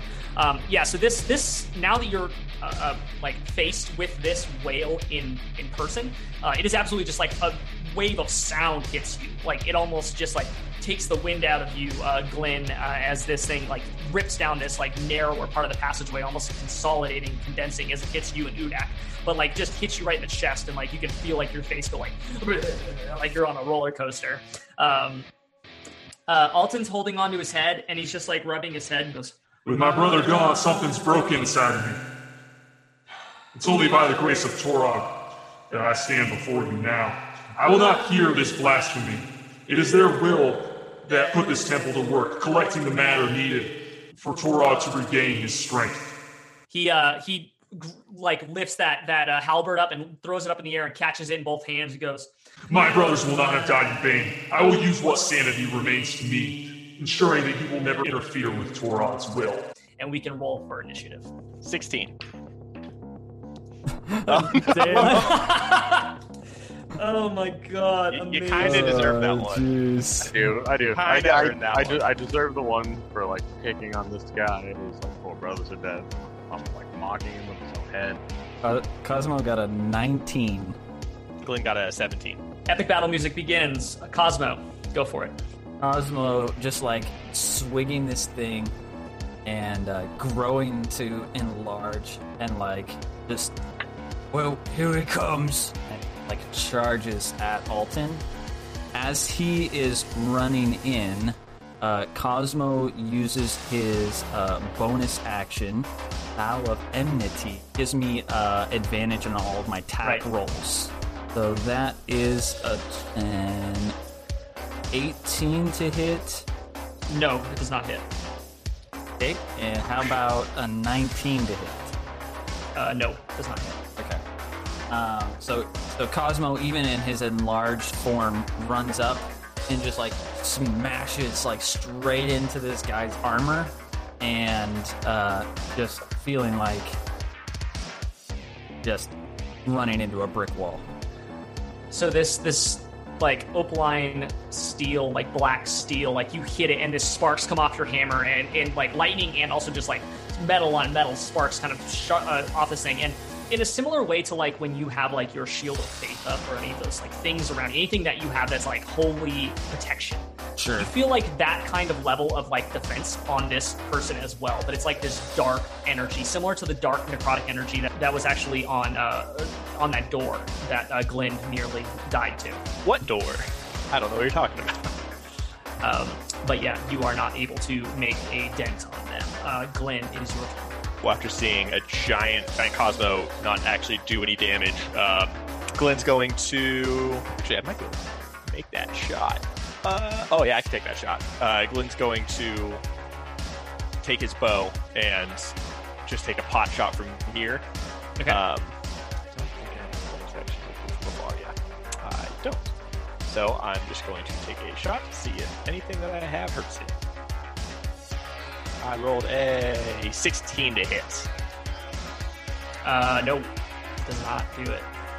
Okay, so it just like splashes off his armor. I'm like assuming just Yes. radiant dud. Um, and then I'm going to come out of hiding, and I'm going to move actually to this part here, and then as my bonus action, I'm going to hide again. For Okay. 13 plus, so a 24 to hide again. Okay. Yeah, you are able to uh, successfully hide yourself. Glenn, so you shoot him with this arrow that just kind of like reflects off his armor, but he's, Alton is so distracted by this giant dwarf in front of him, and just like grabbing his halberd, um, he is bringing it down on you, Cosmo. Um, that's going to be a actually not that not that good. Uh, 18 on the first attack. Nope. Uh, that is going to be an 18 plus six for 24 for the second hit. Uh, yeah, that hits. So that's going to be a uh, It's just going to be eight damage um, as he basically takes this halberd and just like slices it across you uh, in this kind of like small area that he's in. He's choked up pretty high on this halberd. He's just slicing down uh, on you and catches you kind of across the the neck and chest armor, uh, but your armor is able to keep most of it at bay. Uh, and he just looks at you and uh, says, Prepare yourself. and you feel like some of that force kind of hits you a little bit. Um, and you take a additional uh, three points of damage as this like force damage hits you in the face. That is going to be Udak's turn. Uh, Udak, who is absolutely not feeling good, like they've taken a decent amount of damage already just from like the stuff in the hallway, is absolutely just like he doesn't care. You see, uh, Glenn, you see your friend like blind with like this orc rage at this point, just rushes uh, as far as he can uh, down the hallway to about right here, I believe, is as far as they could make it.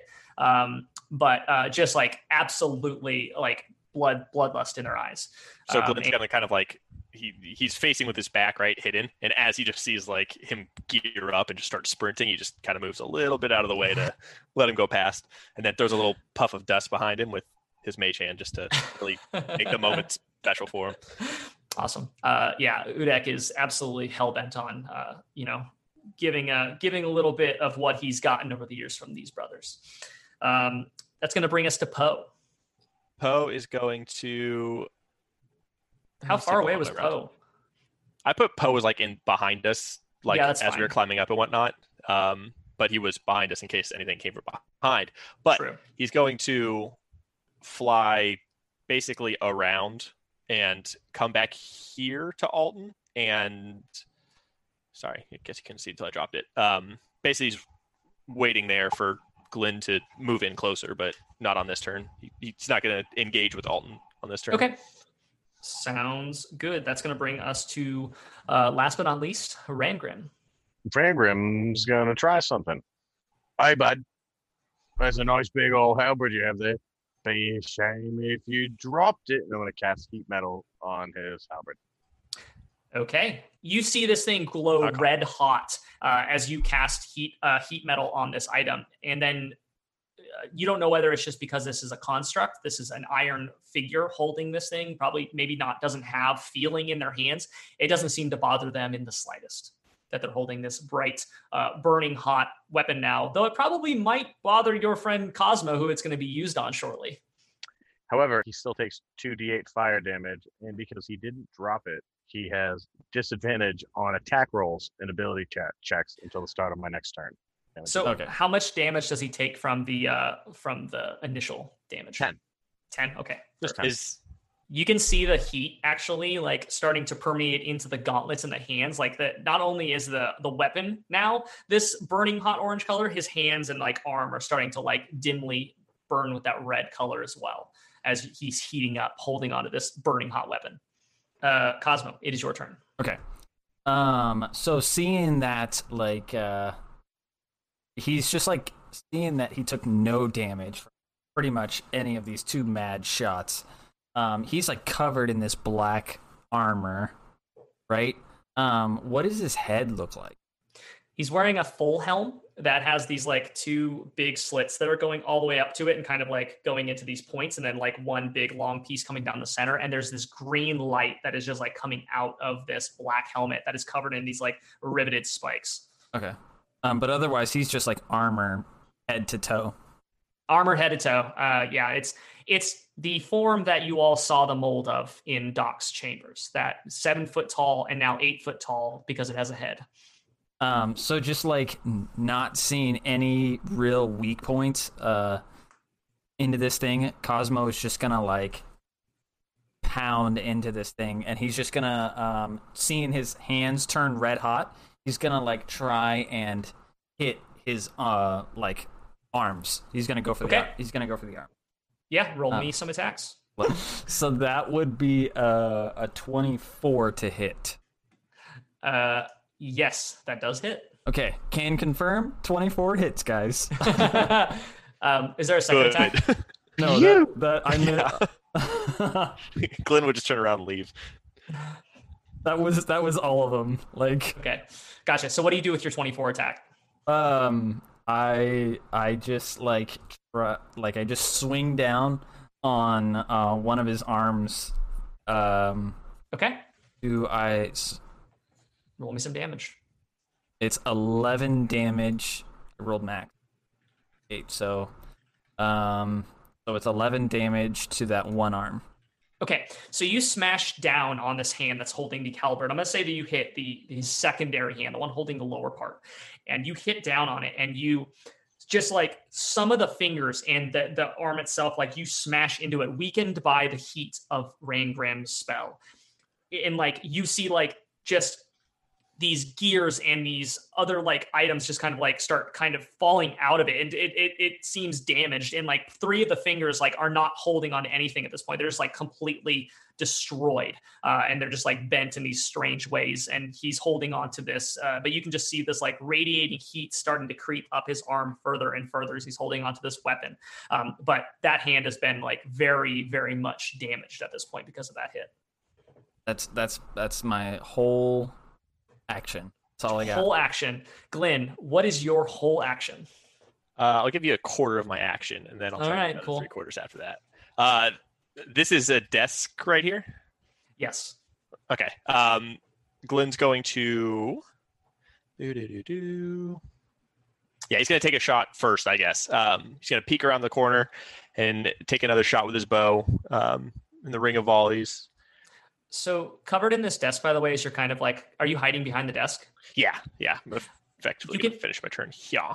You can see that there are uh, these coll- collated papers, like these these writings that are similar to that journal you found in Alton's room, and they're just kind of like loose papers covering this entire desk. But you can see that there is like in a very untidy scrawl and written very large, as if it, they're a very undexterous hand. You can see that there are these journal papers covering it. Um, Cool. But yes, so roll your attack. Cool. Um, so I have advantage. I rolled a natural 18 and a natural 19, but I could not get the 20. uh, but 27 to hit. Well, I mean, with the way you're going, it'll be next time. So Yeah. it'll be the next roll. Yeah, right. Technically, I'm gonna Um, get a one. Just jinxed it. So yeah, uh, yeah, roll your uh, roll your damage. Oh my god, I rolled a one on the longbow, so it's gonna be seven damage there, but I also have sneak attack, Okay. Which wasn't much better, but 15 damage total. I'm gonna take my bonus action to hide again, just duck behind the desk. that was a nat one to hide, which came to a 12 still. Um, because rogue. I'll say that I'll say that you're hiding behind this desk, but you realize that uh, it's a desk and it has legs and There's it's just a chair table. on the other So there- yeah, yeah, so just- there, you're like completely visible for the most part. There's nothing to hide behind, really. So Um, I'm I'm facing the other way though. Glenn's got his back to the fight, and he's like, "They can't see me, or if I can't see them, they can't see me." It's like tucked in there. Um, but then as like a free action, I'm going to send the idea to Poe, and I'm going to say like, "Poe, find the brain," and then I'm to end my turn. Um, yeah. So Alton, uh, it's Alton's turn right now, and he's going to uh, he's going to just look down at his hand that's been just damaged by Cosmo, and he's just going to take it, hold his uh, halberd in his one hand, and he's just going to uh, go to grab Cosmo with the kind of damaged hand, and is just going to smash his spiked head into Cosmo, uh, and he's going to roll for an attack here. Whew. First attack does not hit. It's all those heads finally getting revenge on Cosmo. Um, that second one does not hit either. Cosmo, this uh, his helmet smashes against your uh, the helmet from your father, and like just like you and him are face to face right now. Uh, roll me a uh, what is your actually? Just roll me a perception check real quick, it's a 16. Cosmo, as you're face to face with this like full black steel helmet, um, and like much closer than you probably ever wanted to be to this figure. You look past the two slit like eye slots that are in this helmet directly into a floating and brightly glowing uh, jar that has a floating brain inside of it. Uh, and that light is shining out of it, and there's like these bubbles coming out. Um, and that is what you see inside that helmet. Uh, and that's going to be Udak's turn. Udak is going to, with this continued rage that he has, is going to jump onto Alton's shoulders and just start stabbing down um, on him with his, like, basically just jumping up and just sl- trying to slam one of his arms down into Alton to stop his progression, and then stabbing down with the other one into Alton's back. Uh, whew, Udak is fucking pissed. Udak just got an 18 plus uh uh, plus five, so 23 for Udak. Does that Uh, hit? for- that does that does hit. Uh, so we're working it down slowly. So Can somewhere between 19 and 23, you guys are there. um, so uh, that's gonna be yeah. So that's gonna be Oh shit! uh, that's gonna be six damage for Udak as he's able to uh, stop his progression from uh, going over this thing Alton's shoulders uh, by wedging his sword in between some of the plates of armor, and then is trying to stab down with the other one, but isn't able to make purchase. Uh, so Udak also does six damage. Uh, Poe, what does Poe do? Poe is going to take their turn to do what Glenn asked and circle the head and look for the brain. Or I guess circle the body and look for the brain. So he'd be using his room to move and just do a Mhm. perception or investigation check, either one, whichever you want. Uh, yeah, just roll me a perception check. Oh my goodness. That one. That's, that's a two? Yeah. Okay. Close. Uh, I will say that it makes a lot of sense that uh, Poe is not able to see. He can just see the light coming out of that helmet, and I will He's say dodging Poe- attacks and like, yeah, he's he's he's a bird. I'll say that while Poe is flying around the room, though, he does see that there are these uh, moving, little tiny, like almost moving worms inside of these, all of these vats that are all around the room. And you're also noticing that there are pieces and particles of mush of that crystalline mushroom that is like all over the place, as if it was used as some sort of ingredient. Um, but that's as much as you get for that. Rangrim, what do you do? Rangrim is going to first impose more damage via heat metal with my Sweet. bonus action. Does he have to make this save to not drop it again? Yes, he does. So that's 12 damage, That's cool. and then he has to make a con save again. So con save, uh, 12. So uh, Alton, his hands are just like his arms at this point, all the way up to his elbows are like this burning hot metal. Just like, and his fingers are like starting to the mechanisms in his fingers that are making up this iron golem, this like uh, artificing that built this monstrosity. The weight of the weapon, he's holding it, and just you see his hands just like unwillingly start bending the opposite direction as this weight of this halberd and it falls to the ground still like like burning but like his fingers are basically bent back the opposite direction now basically just they are unusable at this point Rangrim would now, using my action, go sucks to suck, and I'm going to cast Guiding Bolt directly at his forehead using a third level spell slot. And that is a 19. 12 plus 7? 19 hits him, right? No Rude. i'm so sorry Wow. super close though Well, as much as i would have loved to have said that did hit uh, Rangrim just is like, oh yeah, it sucks to suck, and fires a guiding bolt that just like goes directly past his head. It kind of like curves off like into oblivion, like he was kind of not controlling it. And I was like, oh Cosmo, I didn't want to hit you. I'm sorry, I was being careful. Can I do a deception check? Can, can I do insight real quick? sure It's a Um, natural 19. oh my gosh Oh I'm my God. wicked lying. I whiffed on that, wicked bad. um cosmo it is your turn As like Alton has like pulled me in close. He tried to headbutt me, but now he's like dropped his weapon, and uh, Rangrim's like throwing bolts over my shoulder because he doesn't want to hit me. He's just like, "Well, it must really suck to suck, I guess." He turns to his to Glenn and to, to Rangrim. He's just like, "Aim for the head." I was trying. And then he just, usually do. and do, do as I do. And he just like brings his warhammer up to like smash the guy's like s- let's see let's see if you smash or not To do the Cosmo. the do do the Cosmo. That's a twenty-one to hit. that does hit Okay, all right. That's also a hit. So I get two hits plus my de- uh, my enlarged dice. That's what I got. So twenty-eight damage upside this fool's skull. Okay.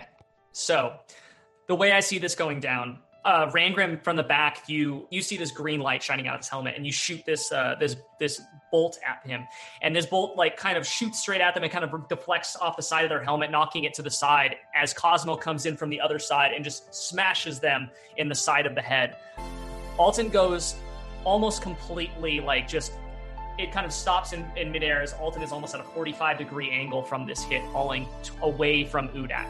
Um, as this helmet goes flying off of them, exposing this green, brackish fluid encompassing this like a domed jar that just has a brain floating in the center of it, and this like these connections going down into the actual uh, iron golem body. And Alton stumbles to the side and just falls against the wall and slides, kind of like starts holding himself up against the wall. And he like starts moving as if he's going to get up, and then you see the brain jar on top of his head just explode um, it just like almost crushes inward and you see like the, the liquid it basically breaks at about halfway and the liquid like drains out and you just see alton slide backwards and slump against the wall the uh, the brain jar just completely like destroyed at this point. point and when that happens you see that kind of in the corner. You see that spectral form of the mind flayer. Simple-minded fool. Do you know what happens when our young don't find a host. And bursting out of the ground to the side of Alton, there is this monstrous worm that has these monstrous tentacles that is coming out of the ground and these like just these giant flailing arms coming off of this creature that is right in your face cosmo uh, and it is going to roll for an attack. So that is just going to be a 18 plus 3, so 21. I'll do it. That's going to be 22 uh, damage uh, as these tentacles wrap around you, uh, Cosmo. Yeah, so this thing is wrapping its arms around Cosmo. Uh, Rangrim and Glenn, what do you do? Uh, Rangrim's kind of sitting there for a moment, like, shit. Uh, do I see the spectral form? Uh, yes, you see it over in the corner. Standing. Okay. Um, from my hidden position, actually, I don't think I'd probably have to rotate. Yeah. Um, Glenn's gonna sneak over real quick. Not actually sneak, but just move over and take a shot at the spectral form, seeing him. Yeah, yeah, go for it. Some kind of shenanigans. Yeah, roll to attack. Guessing I don't have advantage on that because it's not really hidden. Um, that's a 16 to hit. Uh, yes, it does hit. Neat. Neat. Uh, that not is all hard to hit. 12 damage. Uh, 12 damage. You shoot this arrow, and it, it kind of like tears through this spectral form, of blowing like a pretty like grapefruit-sized hole um, in the side of them. And they kind of just like look over at you, and with they can't really smile as a mind flayer, but they kind of like you see their tentacles kind of move a little bit, probably in a pretty unsettling way. Um, And I'm in a bonus And- action hide. uh, Rangrim, what are you doing? Um, Rangrim is going to go right to the middle of the room, get right into this uh, tentacle thing's face, but look at the spectral, spectral form. I'm sick of your mouth moving with your flaps and your things, and I'm to cast silence in the 20 foot sphere that he's standing in. Amazing. Yes. Um, does he have to do a save, or is it just silent? Um, it technically doesn't target him; it targets a space. So as Okay. long as he stands there, he cannot speak. So any spell that he would cast that requires verbal components, he'd have to leave there. Okay, awesome. Yeah. Um, awesome. Yeah. So this is when things pop off. Um, this this this It weren't already? uh, yeah, this mind flayer Yeah, worm is, is wrapping around Cosmo and Rangrim. You're running up and casting silence, and Glenn, you're shooting through the spectral form, just trying to basically do whatever you can to stop this from happening. Udak is like is is getting ready to like kind of taken by surprise by this creature and is now attacking, uh, getting ready to attack and hopefully free Cosmo. And then you hear this like kind of slight rustling of armor and this like slight creaking and clanking as Alton pulls himself up from the ground. And in a solid fluid motion, grabs this worm by the front of its uh, by its body and just starts moving and pushing it towards the spectral form. And he looks at all of you and says, Torog, forgive me. Run. And he is telling you all to run. Well, uh, boys, I think you heard him. And Glenn starts backing towards the, the entrance. Um, I'm gonna roll a dice actually to see whether or not Udak's gonna go. Udak is going to go. Not really trusting Alton, but also not trusting the safety of this uh, of this place. And with seeing Glenn leaving, uh, he has decided that he is also going to uh, kind of slowly follow suit. Come on, are you guys? I, I, I don't know if this is going to be the best place to be here in a minute. Um, so watch. So seeing this Alton, well, what's left of his abomination, pushing now on the uh, worm that still has me. Yeah, so it's not grappled you technically, and so he's kind of just walking into it from the side with his destroyed arms, like hands, just kind of like bulldozering this thing towards the spectral figure, who is like silently trying to cast these spells right now to try to like you can see it, its hand is out, and like the symbol on its hand is shining, and no sound is coming out, and no spells are being cast while Alton is pushing this thing towards them. But it clearly Um, looks like it's trying to stop what he's doing. Yes, it's moving. It's it's pushing this this thing away from you. This uh this mind flayer worm, and it is pushing it towards the spectral figure. Sorry, quick retcon. I would have probably swiped those papers as I was backing away slowly, like just a handful of them. Cool. Sounds good. Um, sure. I'll roll for insight. That was the time I needed the dice. Insight. It is a dirty twenty. Hey. Yes. So you having coming come from a race of beings that are extremely honorable and also growing up in a household that was your father was a paladin who was very devout and very justice was his whole thing. Like he followed a code. There's one thing that can be said even about the evil races and people that are evil is that there is still lawfulness and honor within those those creeds uh, depending on what they actually believe in. Right. and you would believe Alton to be a very just and lawful figure. And when he's saying this to you, there is no deception in his voice. There is nothing left of Alton. Alton is barely even there, but there is. They have an idea of what they want to do with the last of their strength, and uh, they are hell bent on doing that. You don't know what that is, but you're you can either take the the chance to uh, believe them and to do what they say, or not.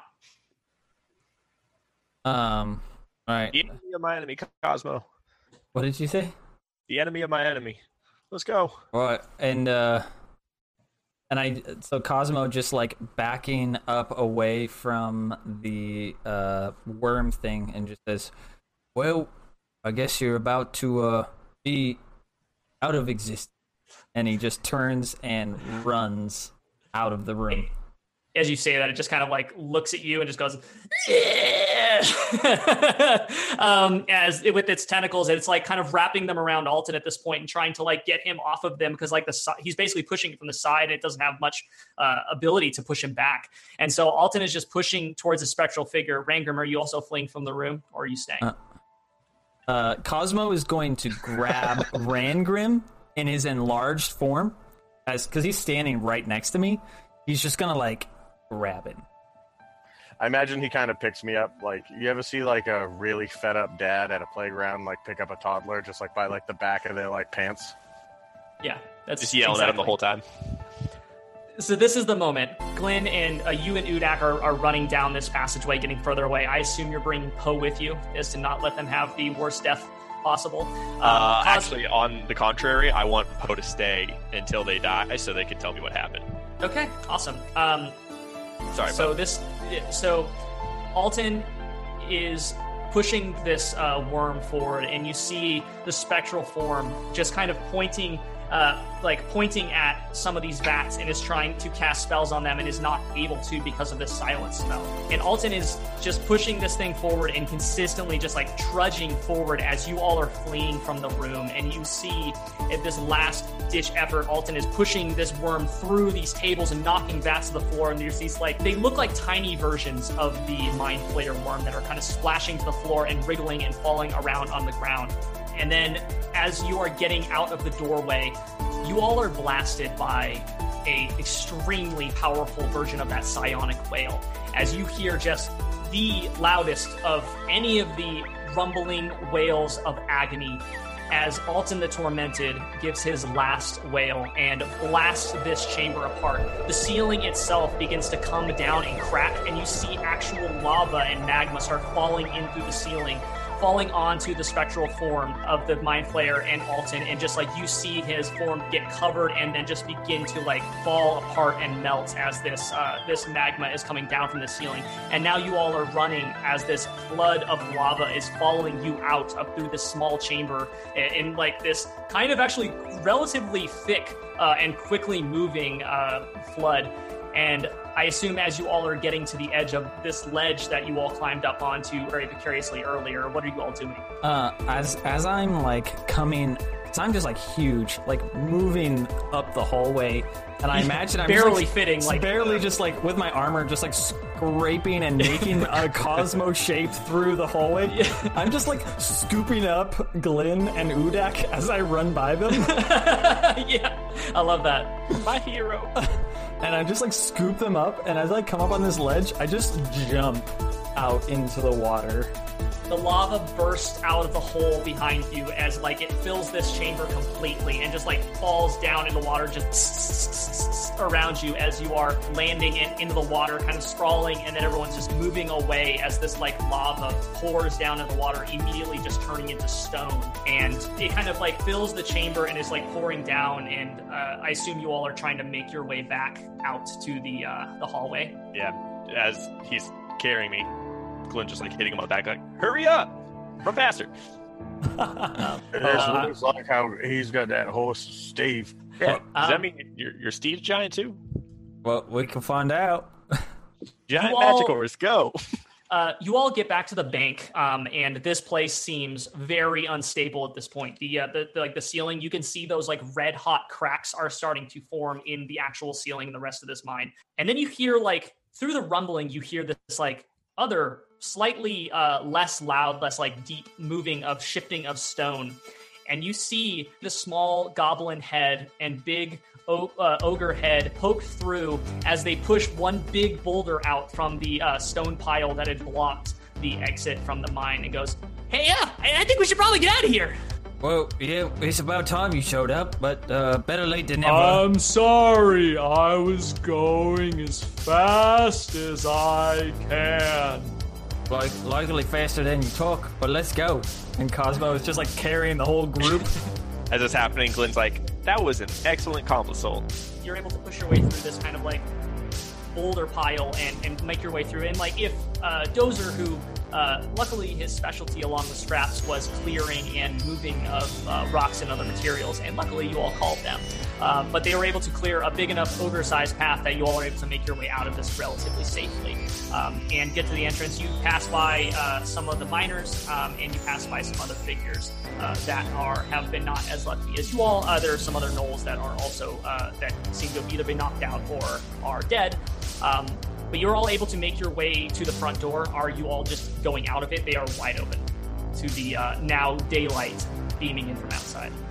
Uh, I would stop at the entrance um, before like the actual gate leaves. Like, all right, Cosmo, slow down. We're, we're good. We're not running from lava anymore.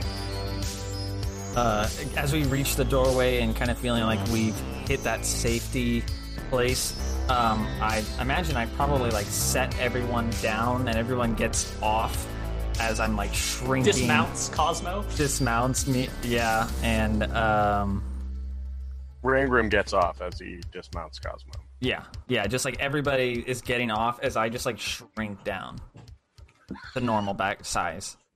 That's and what do as we reach the front door, like what do we what do we see? Uh, you just see daylight streaming in from outside. Um, and that's and actually outside uh, Rangrim, you see your two faithful donkeys alongside your uh, your cart. Are you all are you all staying inside? Are you heading out? Is there anything you wanted to do before exiting the mine? Well, I'm ready to go back to the little camp, the Udat camp. You all are walking outside of the Ebon Depths, a place that you have been probably spent much more time in than you probably would have liked. Walking out of these giant steel doors, this black opaline steel that you now know much more about, with this these the temple opening that are showing these symbols to Torog, and you're loading back up on the cart and just like collecting yourselves and just just taking a breath for the first time in a couple days and looking back at the front entrance you just i think all of you see this you just see three forms three forms that are just spectral and looking at you just inside the the entrance to the Ebon Depths. And they're just there for a second. And then they all kind of just like slowly dissolve and just kind of blow away as if they are made of fine mist. Did we just force ghost the brothers? You force ghost the brothers. Um, Heck yeah.